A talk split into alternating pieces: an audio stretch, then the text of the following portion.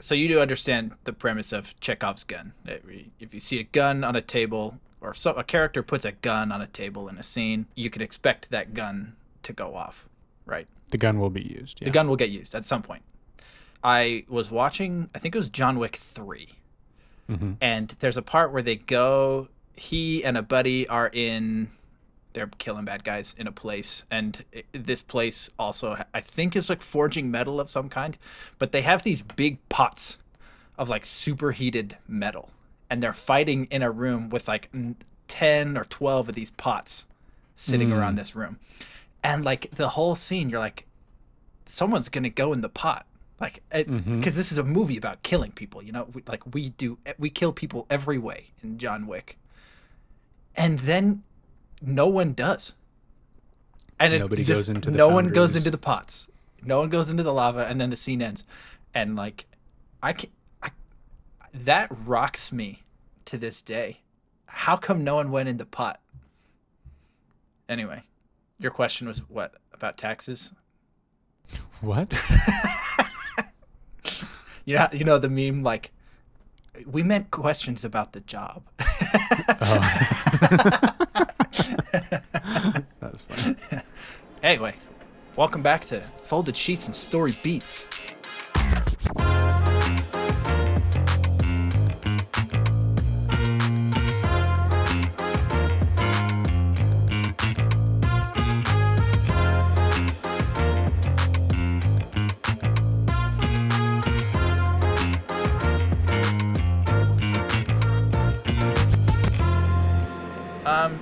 To start, we want to thank the folks who have emailed us. It's been a minute since our last recording, and we got some messages from you guys, and we were super happy about them.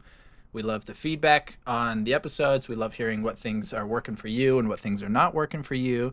Thanks to Kyle for his consistent love on our episodes and informing us what things are definitely not lovable.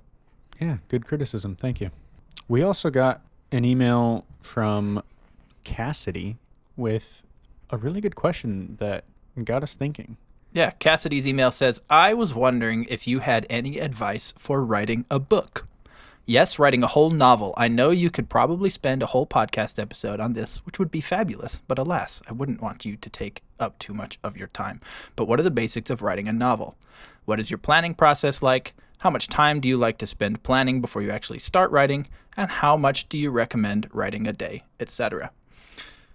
Baller question. Yeah. And I appreciate your concern for our use of time. And uh, fun fact we're kind of gonna take a whole episode and we're gonna talk about this. Yeah, this week we're talking about plot, but to do a short version of your answer, and then we'll do the long version of the episode. Short version, there are all kinds of ways to be a writer, right? Some people write a million words a day, some people write five or six. I think Neil Gaiman wrote Coraline at like 45 to 50 words a day. Whereas Brandon Sanderson often writes uh, not often, periodically will write more than 15,000 words in a day. So the the how much do I write a day thing, that's really up to you, what your stamina is, how much you're enjoying it. I think Stephen King says 3,000 a day, and I have tried to stick to that. I don't always. That's very difficult. It's a tough 3,000 a day is tough. Actually, funny side comment about that. For years, I just misread it.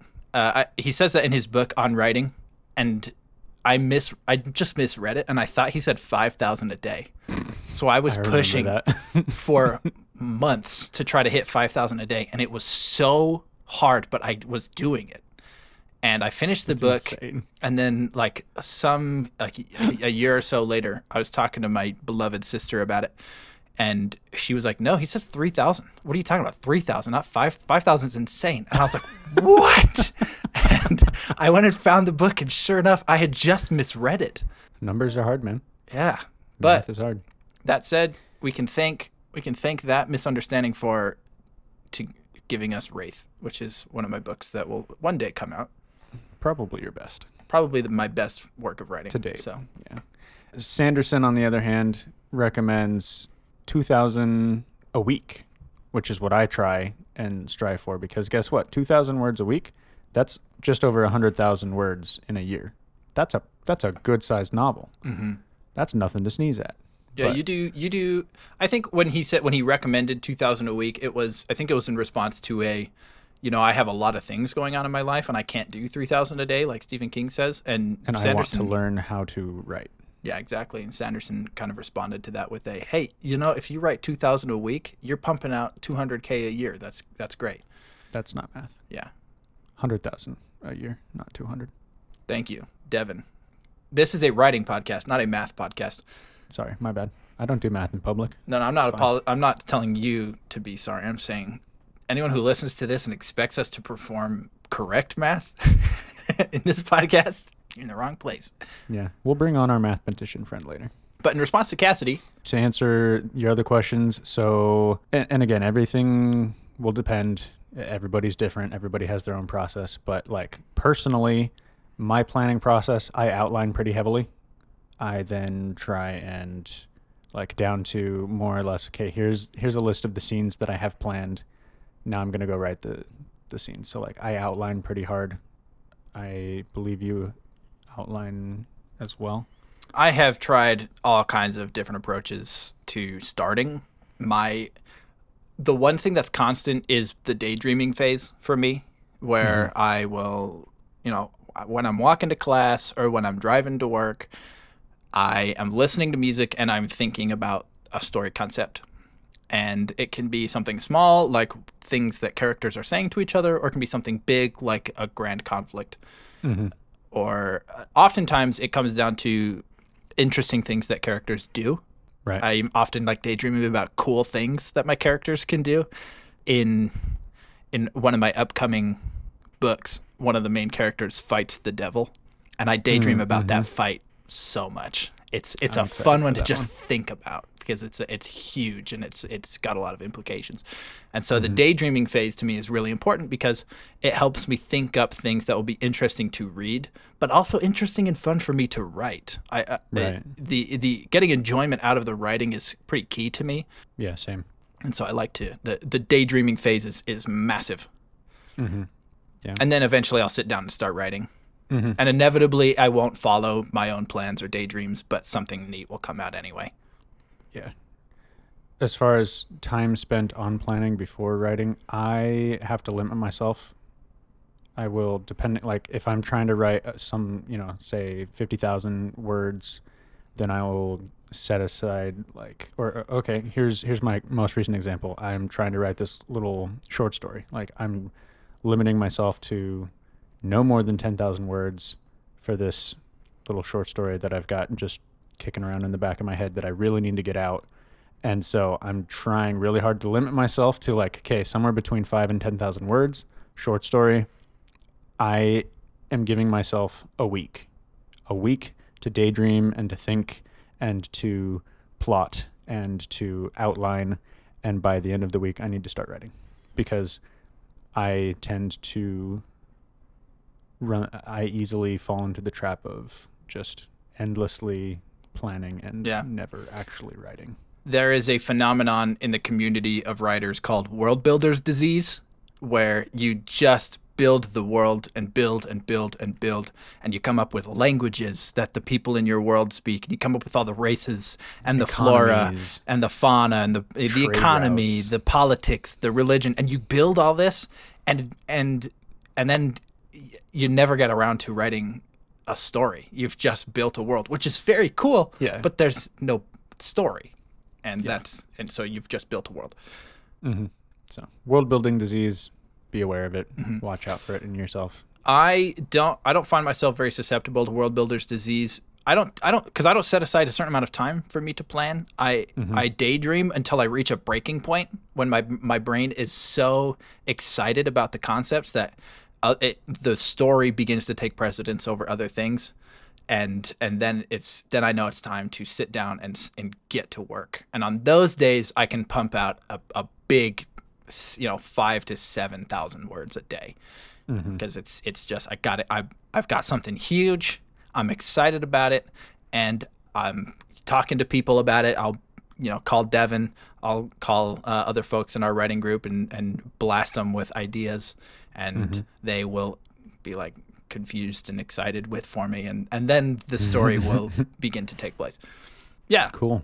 Yeah. So those are those are the uh, those are great questions. Again, ultimately, just try it. It's different for everyone, but with that in mind, we've got some more maybe specific kind of sources to point you in Mm-hmm. the direction of. actually, I've got a side tangent again. Excellent. my first book was called Steel. It was about it was essentially a self-insert story that turned into not a self-insert. It was about a kid in high school because I was writing in high school and I was in high school. It was mm-hmm. about a kid who got superpowers. And my opening pages, I had no idea how I was going to get to where I was going. I just started writing, and it's like not good. I've got I kept it. I've gone back and read it, and it's not good. It doesn't make a whole lot of sense. But I mm-hmm. really look fondly back on the time where I sat, sat down and wrote these stupid first few pages Yeah. because it was the time where I feel like I was the most brave because I was I'd never written before Yeah. and I didn't know what I was doing and I said, "You know what? To hell with it. I'm going to just send it. I'm going to just Yeah. I'm going to sit down, I'm going to start typing out some words." And I did. And and I think 6 months ish later, I had a 90,000 word story done, wow. That's pretty good. which was pretty yeah. I, I That's felt not bad. that's a that's a good feeling. And then and then from there it's been a mess. but So yeah, Yeah. The, the biggest biggest piece of advice we can give is just sit down and get going. Mm-hmm. Mm-hmm. Yep, for sure. I think too, it's kind of interesting. You mentioned like not knowing what you're doing. That can kind of be a blessing to start out with, just Mhm. because I feel like a lot of people have these preconceived notions and like, oh, there's these rules and like formulas and things that I need to do and things that I need to avoid and don't use adverbs and don't, you know, don't just like if you don't know any of that, you can just kind of go for it. And it's like, yeah, you know, your stuff might not be professional level writing, but mm-hmm. you wrote something. Yeah. That's something not many people can say. It can be I think it can be paralyzing to sit down and and realize, "Oh, I don't know what tense. I don't know verb tense I'm supposed to be in." Or I don't know mm-hmm. whose perspective I'm in. I don't know how to end a scene. I don't know how to start a scene. And the truth of it is, do whatever you want. There aren't mm-hmm. rules. People try to throw rules at you, and that's fine. I think later, when you have some more experience under your belt, you can look at rules and decide for yourself which ones to follow and which ones to not. But out the gate, ignore every rule. Do whatever you want. Yeah. I I will say like there's definitely pros to, you know, learning and you know, understanding the rules, but absolutely like do what you want so long as you're uh, when you uh, when you do learn and understand the rules of, you know, writing a book or whatever. Do what you want, but be intentional about it. If you want to if you want to do something wacky with your with your your your points of view or your your tenses or whatever so long as you understand what you're attempting and what you're doing and that you're being abnormal or you know you're breaking the rules if you're doing it intentionally okay hmm you know? Now whether or not that works is you know debatable but go for it. Other great resources for writing are stuff, you know, a lot of people have written books about how to write, which is ironic and funny to me. But Stephen King wrote one of the finest writing books ever called On Writing. It's a it's him basically talking about how he figured things out, um, how he filled his writer's toolbox with things, how he got published, how he uh, you know met people in his life who helped him learn things, and it's a it's a very good book. Even if you're not a writer, honestly, it's fun to read. It's interesting. He says some genius st- things. He tells some fun stories that are interesting, and yeah, you'll like it. Another book that was oh, and my copy. I, I need to credit my dear sister, Jordan. She's the one who's given me. She gave me my first copy of On Writing. She also gave me a book called Self Editing for Fiction Writers by Renni Browne and Dave King. That's a good book. They have just hmm. chapters of good content about setting and about how to write sentences well and how to you know get rid of silly errors in in your in your prose and in your style. And that's really good. I have a book called light the dark which is actually the editor joe fassler m- sent a big message out to a bunch of authors. And he asked them what their favorite passages in storytelling or poetry were, or or their favorite single lines, Hmm. and then they all responded and wrote about a, a few pages of essay, and all of those essays are in this book called Light the Dark. So that one's a That's good one. Yeah, I would recommend. It's not a book, but Sanderson has his lecture series that he puts up on on his YouTube channel, which is, I mean, that's the class that we took where we met and how we learned what we know, kind of. that's our basis. if you go and watch those, you will discover that most of the things we say and sound intelligent saying are just things that we've copied from him. And there you go. You'll- verbatim you'll lot know-. You'll know our whole scheme. Yeah, you won't need us anymore. You know, on second thought, don't go watch his series. He doesn't actually put those up. We changed our mind. nope, those he stopped doing that a couple of years ago. He took it all down. Um, no, yeah. Stephen King talks about toolboxes. Hmm that all artists have toolboxes and that these toolboxes are full of your concepts and strategies that are necessary to create your art. And we're talking about writing and storytelling.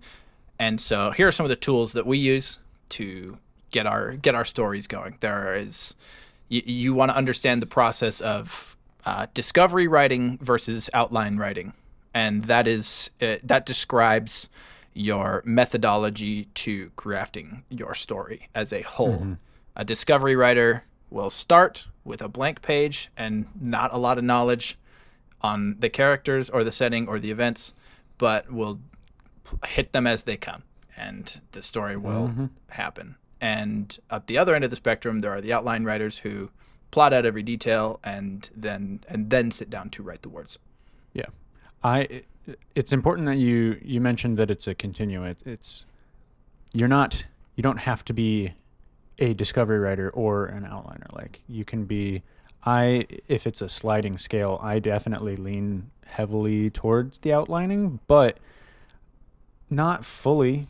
I'm I would probably put myself at, you know, 75, 85% towards the the outlining side, but I wrote the the one book that I've finished so far was largely discovery written and that was weird but also a really good time. And I went in with a rough outline, really really rough as far as my standards go, maybe a page of just bullet points of like, oh yeah, here's some things that I want to try and hit and discuss and I want my characters to do X, Y, and Z, but as I'm writing, trying to get my characters to get to point, you know, from point X to point Y, I'm like, uh, you know what?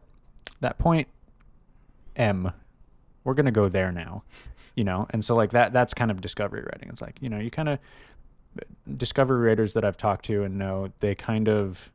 It, it, I'm a little bit jealous because they talk about how their characters decide and do things that surprise them. It's like that doesn't make a lot of sense to me. My characters do exactly what I tell them because that's how I write them and they do what I say. But like I in writing Windrider, my book, yeah, there was some times where I was like, "Oh, okay, this character decided to do this, and so I guess we're going to go figure out what that entails." And so like yeah, that's one way to kind of think about it. It's like discovery writers tend to have really great characters and uh, they sometimes struggle with endings because they don't really know where they're going from the beginning. Whereas outliners will have really solid endings typically, but their characters tend to feel a little bit flatter because they're uh, not quite as alive, I guess you could say. Yeah, And that's the very broad generalizations, obviously. Yeah. The, your character, choosing your character should be another tool in your toolbox. It, knowing who you're going to write about is, I think, key to sitting down and getting started. I read online, which I, I think it was a tweet, which means basically that there's no actual, like, accreditation to this like but like, just because some tw- someone tweets a thing doesn't mean it's good. But i thought that I, this resonated with me. Uh, they said don't write a single word about your character until you want to write a hundred thousand words about them. Mm. and that doesn't mean don't write obviously. It, it just means that y- y- the person you're writing about should be intriguing to you they should be fascinating to you they should fill your head and they should have a story that you want to tell deeply and and Mhm. and powerfully You you were telling you literally told me that Mm-hmm. earlier this week when I was telling you about this little story that I've got bouncing around in the back Mm-hmm. of my head and just this itch that I need to scratch. And I was like, yeah, but like, you know, like I said, five, maybe 10,000 words. And you're like, no, no, no. 100,000 words. and then you're ready. I was like, wait, no, you're missing the point. I don't want to. And yeah, par- partially that was a miscommunication between the two of us. But also, the sentiment very much stands. You, you don't need to write the 100,000 words, but you should be able to and want to, regardless of how much you're trying to write. Another fantastic tool in your toolbox is however you get feedback from your on your story. Devon and I are in a writing group and writing groups are fantastic. It's for So us, good. it's a group of 8 folks. We're all writers. We meet on Wednesday nights and we submit four of us submit 3000 words of our story each. We read it, we leave comments on it in Google Docs, and we sit down for 2 hours on Wednesday night and we say, "Hi, your story is good. Your story is not working. Your story is working. Your characters are fantastic. Your characters are boring. XYZ." Yeah, there's a lot of cheerleading that goes on, which is very helpful. Yeah. Uh, your your writing group can be what you need them to be. For us, we we are folks who get, you know, we're real people, and sometimes we just need someone to tell us that our work is good, so that we're willing to sit down and keep writing. But other times, we say, "Hey, I am I've I'm done with this book, and I need you to tell me what's not working, so that I can get to work on the next draft." And that is another Yeah. thing that the writing group is good at. Yep. I one thing kind of advice for if anyone is like listening and they're like, "Hey, I want to start a writing group or I want to join one."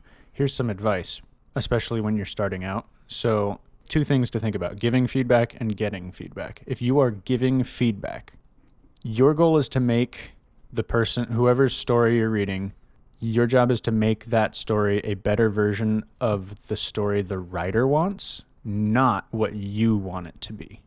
It's not your job to say, oh, why don't you do this or this would be good. You should be describing your experience.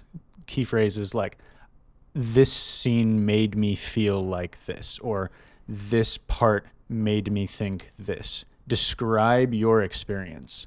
Do not tell the author what they should or should not be doing. You don't want to get prescriptive. That you should this or to fix this, try things like that. Like, And when and when you have given your book to someone and they are giving you feedback like this, that's okay. Just ignore it. yeah, This is your story.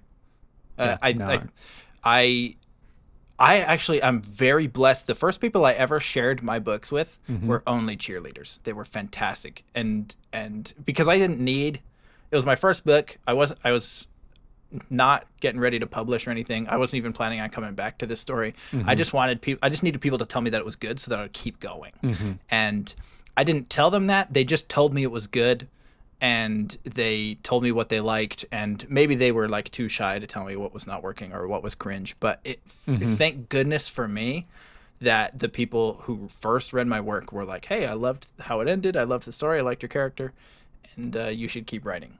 Because I don't know how I would have handled my very first work as a little baby writer being just shredded by somebody. yeah.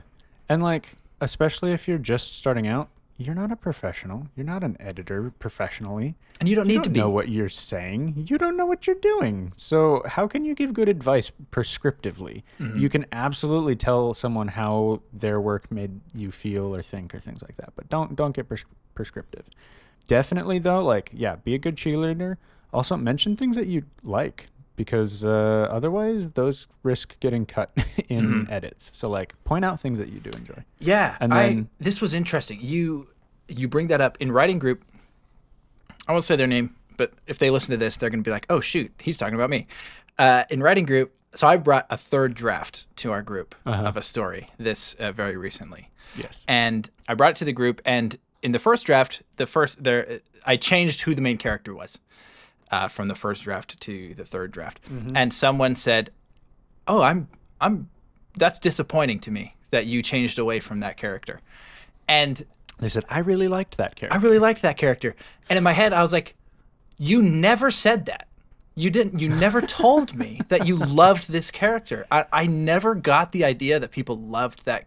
They liked the concept of her, but I didn't. And maybe and it was. It probably was that I had issues writing that character because there were several things about that character that I didn't personally relate to, and so it was hard to carry out. But I just like I was like, uh, if I had been told that the character meant was was was was working and that they were enjoyable and fun to read and very interesting and exciting, I, I they would have had a better chance of sticking, but they didn't. So Whoops. here we are. That said, the new characters are better, so True. NBD. Yeah. Yeah. So then, just on the other hand, you talked about a little bit too, but if you're in the position of receiving feedback, just be quiet. Pretend you're not there. Just just watch, take notes, listen, and um, don't absolutely don't take it all. Sanderson, when he talks about this, he mentions that he takes about a third of the feedback he is given, and that's feedback he's getting from professionals, and he still only takes about a third of it. If you're sitting down for your first time, don't don't take anything that's said too seriously. Except for the good stuff. Yeah, good stuff is good stuff. But If they any say it's kind good, of you can listen to 100% of that. Absolutely. But criticisms, eh, take it all with a fat grain of salt. And then uh, just keep your questions to the end. Seek clarification. Don't spoil things that, that are like coming up for, you know, in subsequent chapters. Mm-hmm. And don't justify. Don't justify what you've done or why you've done things. Yeah. Just just keep that all to yourself. Mm-hmm. Even even if it is like, oh, but you have this problem with this thing I'm doing, but this is why I'm doing it, and it's gonna make sense as soon as you read the next chapter. Like it's such Mm-hmm. a big temptation, but just just don't. Just write the next chapter. Write it and give it to present them, and then you'll look like the genius you are. Exactly. So And that said, you, you know, if someone tells you, "Hey, this thing in your story isn't working," it, it's a, and if you realize that that's true, that's okay. Good. You now you've learned something that hey, you know, what, trying to take this approach from this perspective or this angle, it doesn't work. Mm-hmm. It's something I know. That's a new tool for you. Put it in your toolbox. You, you'll just know not to do that again. I would recommend, especially if you're sitting down to try and write your first novel, avoid the temptation to edit things while you go. Hmm. Just keep writing. Mhm. Even even if you feel like you're vomiting words on the page, keep doing that Mm-hmm. and just keep moving. That's what second and third drafts are for to fix things. Make a note of what things need to be fixed. Like I have so many pages of notes of getting feedback and th- you know, I've got highlighted and bolded and stuff all the things that I'm like, "Oh yeah, that's a problem. I'm going to need to fix that later." But just finish what you're doing 1st before you try and go back and fix things. I have to get myself. I, my rule is I'm allowed to edit one chapter back. The moment I have finished a chapter, that's the only chapter I'm allowed to edit. And and then once I start writing the next chapter, I'm not allowed to edit anything. That's a good rule. I like that. Personal rule though. Yeah, Every- pers- that's me. Everything. Keep in mind everything we're saying here. It's going to be different for everyone. These Mhm. are tools that you can try and use, and if they don't work, don't use them. Try something else. A lot of people, a lot of new writers are concerned, man, my idea just doesn't feel original. I feel like other people have done this before. Guess what, Guess homie? What? You're right, and that's okay. There is no such thing as an original idea. Hasn't been for a long time. But uh, guess what? You know, you know, if you think, you know, every every story has been told before, sure, but I have not told that story before, so I'm gonna do it. Get it. Don't worry about it. Get going. Just just do it. It's so. I mean, yeah, never mind. I don't have any. I don't have any examples of that.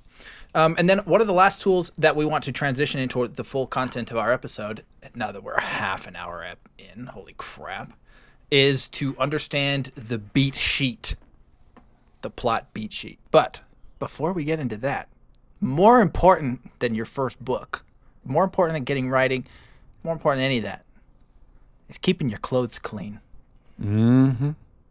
You know, I'm kind of no, never mind. I'm not embarrassed of this. This is a learning opportunity for everyone. A couple weeks ago, I put my work uniform in the wash, and I was very careful to remove certain items from that. Namely, I've got these like wet erase markers that I that I keep in my pockets, and then Mhm. I've got like some other things. It's like, okay, cool. My pockets are empty. I'm ready to go.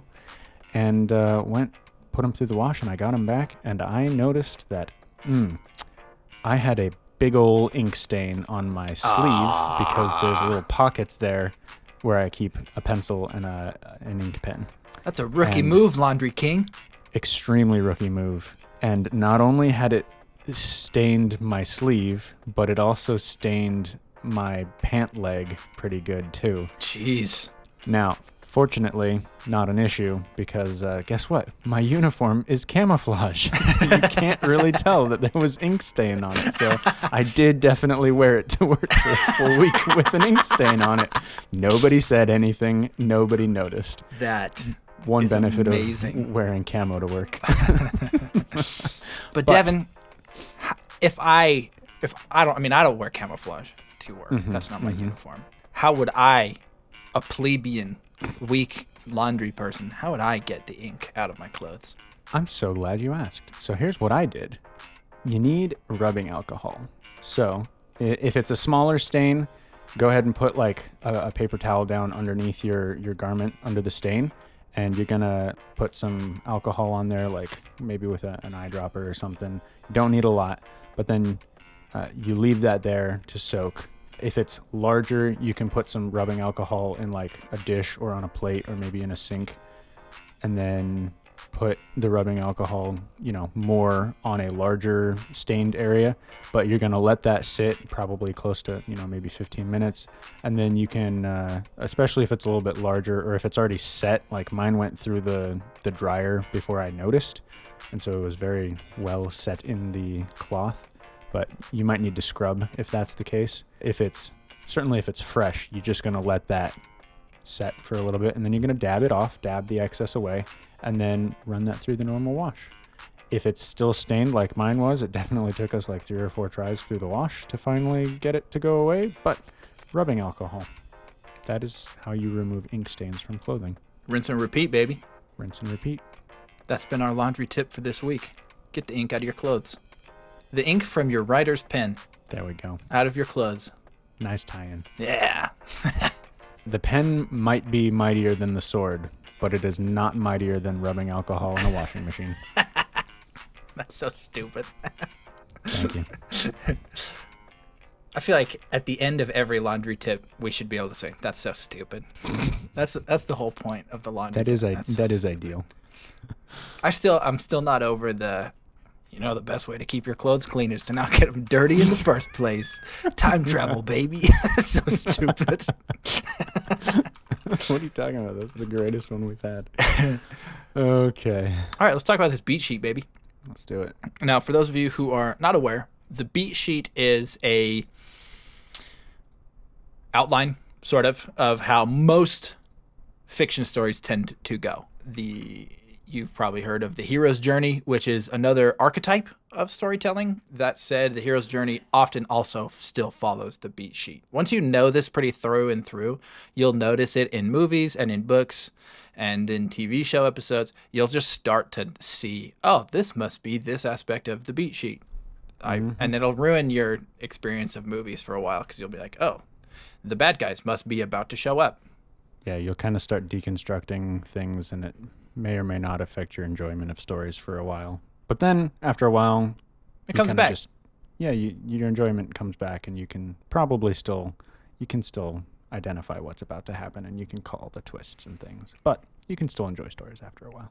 So the beat sheet, it's a seven part outline. Part one for m- most stories. I'm actually, you know what? We're just gonna act like this goes for every story, and you'll probably find ones that it doesn't work for. Guess what? Whatever. We don't care. That's fine. So every story starts with the first thing, the setup. It's the thing that shows us everything in the story that's going to need to change before the end. The setup consists of your opening image and it consists of a stated theme. Our example is going to be we're going to be talking about Star Wars a lot today because Star Wars A New Hope is so good. It's the perfect film to kind of pull a story apart with because it just it hits all of these beats very crisp, very clear. So Star Wars opens a long time ago in a galaxy far, far away. and you, that's where you are. Love it. Fanfare. Trumpets. The the stated theme, you can think about Luke standing on the desert planet of Tatooine looking out into the twin sunset. That's a it's very clear we're in sci-fi world and mm-hmm. this is our character. That's our intro to to Star Wars is mm-hmm. that opening image. Yeah. So another thing too, like with this setup, you're establishing the status quo. Whatever is the norm for your characters, right? That's what you're you're saying is like, okay, you know, we've got he's a moisture farmer mm-hmm. because it's a desert planet. This is because the a story is all about you know changes to the status quo and trying to return to, but then you know establishing a new. So like you, you got to establish the status quo in the beginning. You know, this is this is off of our not following our outline, but I watched um, Amazon's. Uh, there's a new series on Amazon right now called Reacher, and it's based off the Jack Reacher books by Lee Child, and I like the Jack Reacher books. I think they're fun, easy thrillers to read. But the show is does a fantastic job of doing a setup. You've got this six foot five guy sitting in a in a bar, not a bar, in a diner, and he orders some pie. And as he's about to take his first bite, three cops come screaming up to the diner, and they come in and they arrest him before he can get his first bite of pie. And uh, that's the that's the setup. Oh, I guess also in the setup before that happens, they kind of do like the intro credits where someone gets murdered, Oh, and then they like and- you do. and then the cops arrest Jack Reacher for this murder, even though the viewer knows he could not have done it. And that's that's a very cool, interesting setup. You, you, Mm-hmm. I, I you know a little bit about Jack Reacher. He's huge. He's muscly. He w- just wanted to have some pie, and also a murder has taken place. So we can understand there's a mystery going on here. Just by watching those first few minutes, you know, you know the the setting. You know largely what the plot is going to be. Uh, you know, an uncovering sort of mystery story, and and you it sets your expectations for the rest of the story. Cool. Cool. Yeah. So setup's important.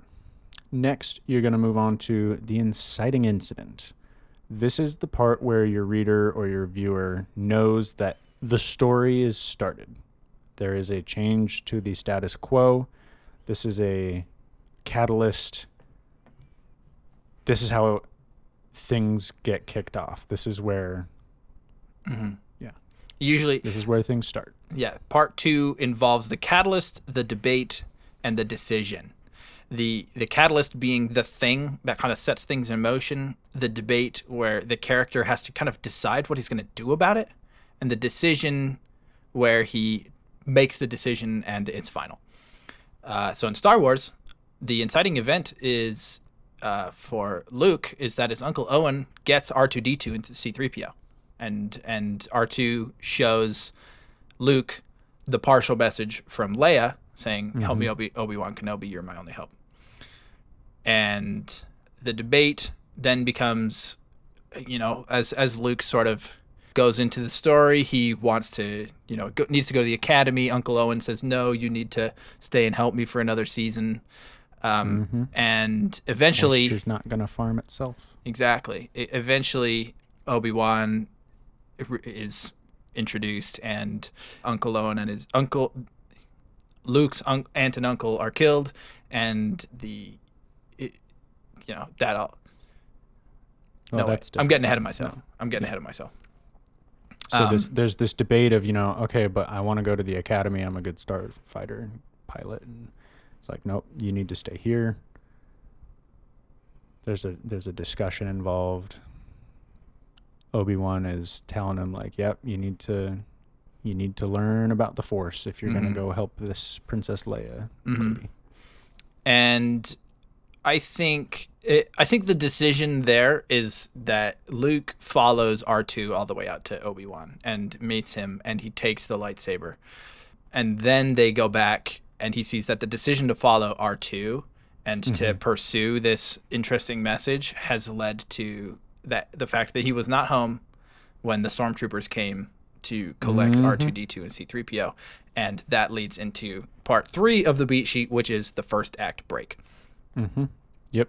So we get to see the consequences of this decision. So in in our example with A New Hope, Luke has decided that he is going to follow the little robot, and as a result, he doesn't die with his aunt and uncle. hmm And at, at this point, he's past the point of no return. He Mhm. he can't he can't stay the way he was anymore. He can't stay frustrated about being stuck on the farm. It, it's a physical impossibility for him. Things cannot stay the same.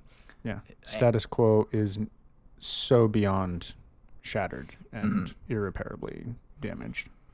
Then we move into the mushy middle, and that quote unquote mushy middle. uh, That's a, that's a Brandon Sanderson thing. Oftentimes, this kind of gets meshed in with the first act break, but in the mushy middle, it it we get to know a little bit about our B plot. The A plot of our story is Luke kind of on the road to being a Jedi.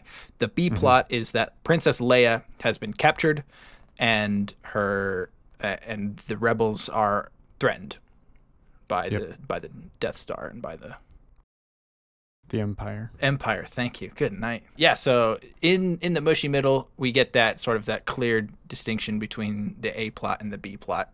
We we see get to know a little bit more about Leia, and we also get what's called the fun and games, where the the cool kind of the rule of cool comes out in the story. Mhm. Uh, for for Star Wars: A New Hope, it's lar- a, a big part of the fun and games in this is that Obi Wan uses the Force to trick some stormtroopers that C-3PO and R2D2 are not the droids you're looking for. Exactly. And they go into the cantina and they hear that crazy saxophone. Clarinet. Lego Star Wars cemented that music into my head so Dude, I love Lego Star The Wars. The Lego games were so good. Um, Fun and games, Han Solo, Chewbacca. yeah, that's when we meet We them. get to meet them. fun and games. Han shot first or second. Absolutely. Actually, I don't. Don't I don't know or care. I, I, I know that that's like a debate and stuff. I don't actually know. the, like, he shot. Greedo was scummy. All right, he needed to die anyway. We don't care. Agreed. Agreed. So yeah, we meet with Han Solo and Chewbacca, and then Ben and Luke make a deal with them to get passage to Alderaan, Mm-hmm. and then we hit our midpoint, which is the fifth aspect of the plot. It's the mid middle, and we said there's only seven, so there's a whole lot of things in the early bit, and then the last bit is a lot of, usually more action, more excitement. There's a lot of fun and games in the second half. But from this point, the tension only increases because something plot critical has happened. Mm-hmm. in in A New Hope, we come out of hyperspace, and Alderaan has been destroyed. The whole planet Gone. is gone. From now on, not, we the, the, the, that's hugely plot critical. That's where we were trying to go. We were trying to give the Death Star plans to Leia's dad. Guess what? He's dead, along with the entire planet. Whoops. We also get stuck in the Death Star's tractor beam. That's not good. It's That's- going from bad to worse. That's no moon. That's a space station. It's a trap. Oh wait, that's later. So yeah, the something plot critical happens here in in the midpoint, and then from there the tension increases. The bad mm-hmm. guys begin to close in. In Star Wars, this is when we get on the Death Star. We, you know, Obi Wan goes to turn off the tractor beam. Han and Luke go to rescue Leia. They get stuck in a garbage compactor. They escape, and then they get back to the Millennium Falcon and watch So they escape, but before that, we've got our next point, which is the false defeat. This is this is everything is lost. This is your absolute low point. This is often called the dark night of the soul. This is where things are bad and they cannot get worse. Your characters have hit absolute rock bottom. They've gone from the frying pan into the fire, and then somebody dropped the fire into a volcano. It's bad. in our case, Obi Wan gets killed by Darth Vader, and, Luke we watches. watch, and Luke watches. Luke sees the whole thing happen, and that is bad. That is uh, that is an all is lost moment. That was the guy who Mm-hmm. knew what he was doing. The rest of us are just misfits, Exactly. and we didn't. But we don't know. We didn't know what's going on. but they managed to escape the Death Star. Leia comforts Luke as he realizes he is lost and scared. Now, this is sad. here's an interesting thing about our beat sheet here. It's that just because all of these things are listed out does not mean they all take the same amount of time. Mm-hmm. In st- in A New Hope, the All Is Lost, to Dark Night of the Soul section of the movie is maybe two minutes. It's very quick. Very very short. We're on the Millennium Falcon. Leia comforts Luke. He's sad about Obi Wan being dead, and then we land and and we move away from the all is lost moment. And cinematically, I think that's smart. I mean, this is a family style movie. You spend a mm-hmm. whole lot of time in the all of lost all is lost section of your story, and it it's very easy to get very dark. Yeah, you risk readers putting down a book because, especially if you've promised a different kind of theme and tones mm-hmm. and stuff, and and we'll we'll get more into promises and progress and payoff. Mm-hmm. But yeah, so yeah, y- you've got as well your your B story solving the A story, which if we remember, like meeting the B story of Star Wars is uh, of A New Hope is that Leia ha- is is captured, and that's a big mm-hmm. problem. You know, she's Princess Leia. The A, s- eh, our B story solves the A story. The problem that we were having was that we needed to get this the Death Star plans to Alderaan to the rebels, but Alderaan got mm-hmm. destroyed. When we saved Leia, she can tell us where to take the message, where to take the Death Star plans, and that's what we do. So Leia's understanding of where the rebels are solves our problem of where we take these Death Star plans to defeat the Empire. And so she gives that to us. She solves the B story, solves the A story, and we take the Millennium Falcon to the rebel base on some planet far away. Uh, so yeah, we get to the the distant planet, and then the last section of our beat sheet is called the end, which is not actually the end. It's but it's the end of the movie, end of the story, where mm-hmm. the rebels take the Death Star plans and they form together. They get in their X wings, X wings. They go to the Death Star, and they have this big fun fight with full of twists. To and then they destroy the Death Star. Mm-hmm. Luke hears Obi Wan's voice through the Force. Han Solo comes in and saves the day. Darth Vader comes out in a ship by himself. There's a lot of cool twists in this mm-hmm. the end moment, and they've all they were all alluded to earlier in the story. And then finally, we destroy the Death Star, which leads to the very last bit of our beat sheet, which is called the closing image. We that image of the Death Star exploding is like it's not the end. It's not the very last bit of the movie, but that's kind of the last image that's really memorable. Mm-hmm. That and Chewie not getting a medal, even though he absolutely deserved it. Yeah, he totally. Yeah. So then there's the medal sequence, and everyone gets medals except for Chewbacca For some reason. for some reason. We don't give. Racists. Yeah, maybe they're racist. That's it.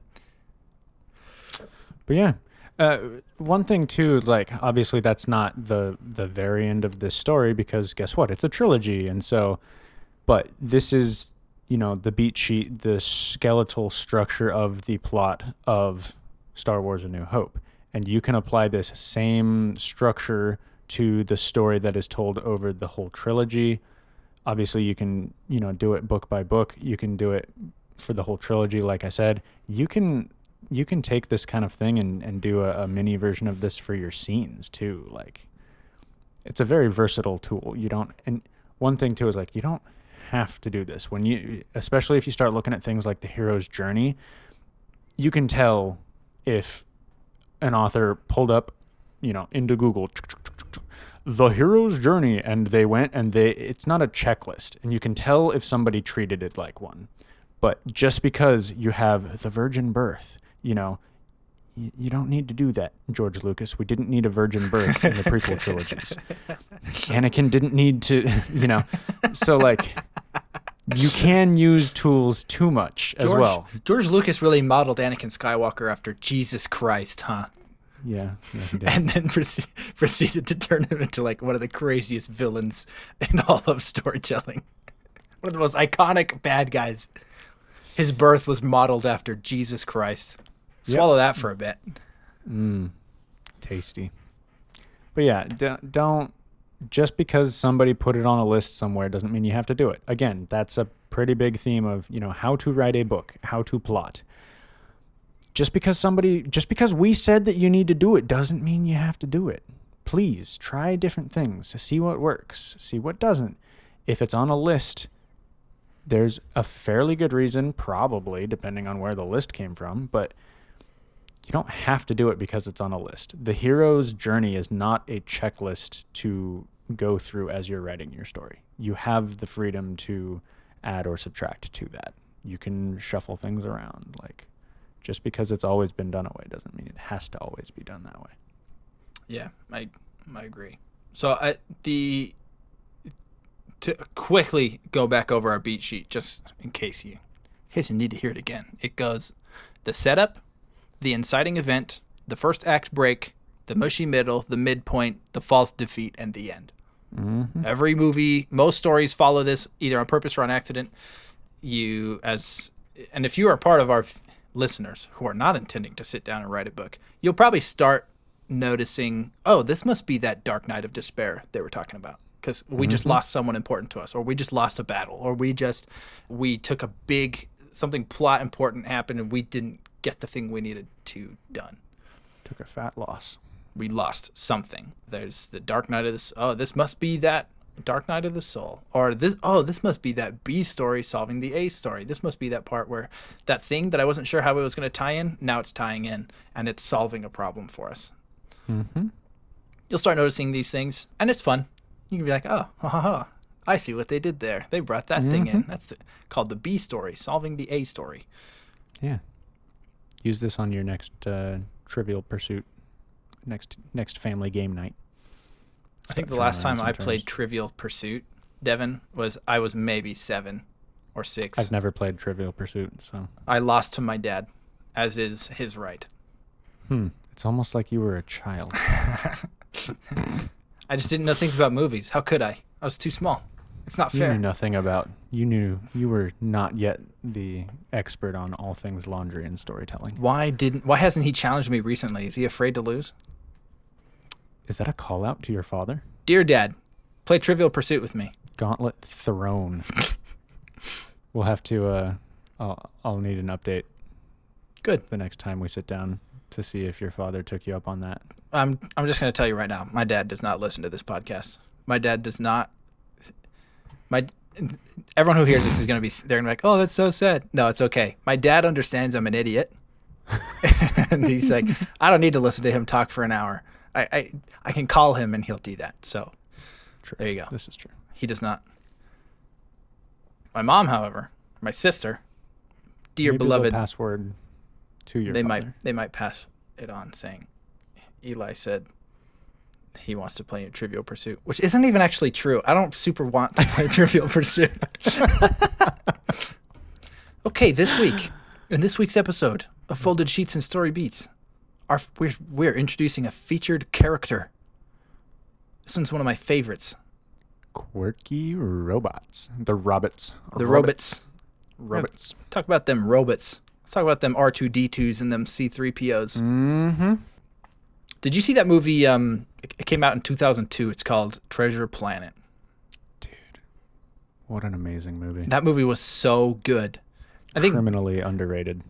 If you haven't seen Treasure Planet, you got to go see it. It's got one of the best quirky robots ever. His name's Ben, and it's plot relevant that his mind has literally been pulled like unplugged from his head, and he's been looking for it. And so his whole like character is just him, just like trying to make thoughts compute, and there's literally missing circuits in his head. And he's like, I can't. I'm an idiot. Like, sorry, I live in a Sorry. Hole. By the way- an idiot. By the way, I have a back door into the place you've been searching for the entire movie. Sorry, I forgot. It's so he's so good. He's loud and he's Lost funny and he's empathetic and he says things that we like. Other good other good examples. Those you know those walking refrigerators in Interstellar? Uh, yeah. Dude, talk about cool character design. they were like cool, robot They like they roll, good. and they move and they But they're talk. squares. But they're they're ref- snarky. they're refrigerators, homie. like almost like living Rubik's cubes. So good. They actually have What names. I googled their names. I googled their names. It's Tars, Plex, Case, and Kip. Kip. Tars. Take that to Trivial Tars. Pursuit. There we go. Man, Matthew McConaughey turning like, yeah, I, I will absolutely turn down your personality right now. I'll turn it. I don't need it right now. I can turn it off. That's so funny. How about, um, man, if we're going way back, how about the Iron Giant? Oh, Superman. Oh man, So good. cry. The I think we like robots. We like the quirky robot character. Not all robots are like this, right? Like um Yeah, there's bad guy robots. That's a different character. We're talking about the quirky the robots. Terminator. The Terminator. Is he a bad guy? I don't know anything about Terminator. Uh, he's the bad guy in the first one, at least. I haven't actually watched those movies, for shame. Yeah, me neither. That's probably bad of us. We should probably do I'll that. be back. um, we like robots who are quirky and fun because there's something we know they're not human, but they do human-like things, and that's interesting. That's funny to us. They they even, even think about the mouse droid in Star Wars when uh, the little mouse guys that the stormtroopers are following. The movie never explains what they are. Mm-hmm. The cute little guys. Cute running little- around yeah, in the, the the hallways. little tiny black boxes. Um, Yeah. There's that one part where Chewbacca just like growls at it. He's like, "Bleh," and then the mouse droid like screams and runs away, and that's hilarious. That's genius, and it's because there's something about this dumb little robot Mm-hmm. that we find uh, we can connect to. Like, yeah, if Chewbacca screamed at me, I'd f- scream and run. I'm just like this dumb little droid. It's the same reason that people name their freaking their Roombas. we like robots. We like robots. The Mars Robots are rover. Very good. Oh, now I'm sad. we we love them even though we know they are not they they're not flesh and bone like us but we love them Curiosity singing happy birthday all by itself. on mars as the On power Mars. starts to go out Oh, now the I'm sad. sandstorm oh it's a real life robot that we're just sad about. Curiosity Sad. i miss you. But yeah, they robots don't understand us. We don't understand them. But on some deep character level we do understand them and we love them. And that that dynamic between the quirky robot character and the not quirky robot character what? The different the dynamic between the quirky robot character and the whoever the main character is that's always fun. Mm-hmm. Always interesting the luke r2d2 relationship the the Yoda and the R2D2 relationship. yeah, exactly. These things we love it. We love to see it. Smacking him with a stick in the swamp. So there you go. Featured character, quirky robot. Mm-hmm. Put it in your next book, movie, Do it. TV show, script. Make him sassy. Make him sarcastic. Make him quirky. Make them 'em funny. We realized that we were going super long, and we still had way, way, way more to say about plots. Um, Yeah, there's what the this concept of promise, progress, and payoff regarding plots that we wanted to talk about. We decided we've already been going for an hour, so we're just going to do a second episode. So expect a part two on this. Yeah, we'll have to do a part two next time. Yeah. We will. We will do plot part two. Plot part two promise, progress, payoff. Today, probably is we leaned more into how to write your own plot. Mm-hmm. Thanks for tuning in. Your own book. We'll uh, we'll see you next time. We love you. Yeah. Thanks for joining us on this week's episode of Folded Sheets and Story Beats.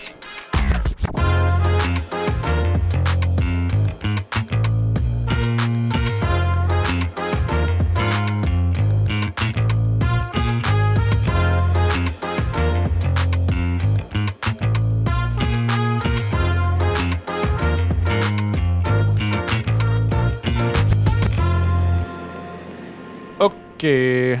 Plugs. If you want to have your questions answered over a half hour sec- segment of the podcast, email us sheetsandbeats at gmail.com. We love it. Thanks for those emails. Follow me on Twitter, Woodhouse FSASB. I sometimes report about the podcast. I sometimes report about my writing. Sometimes I just say things. You do tend to do that, don't you? I wouldn't know though because I don't have Twitter. Instagram uh, is my place to talk about Colin Mercury, but that's uh, at woodhouse.elijah. And uh, which, by the way, still done, still available on Kindle Vella. It's a good story, sci fi. Enjoy it. Go read it. It's very good. Get me paid. Thank you. I think that's it. See you next time.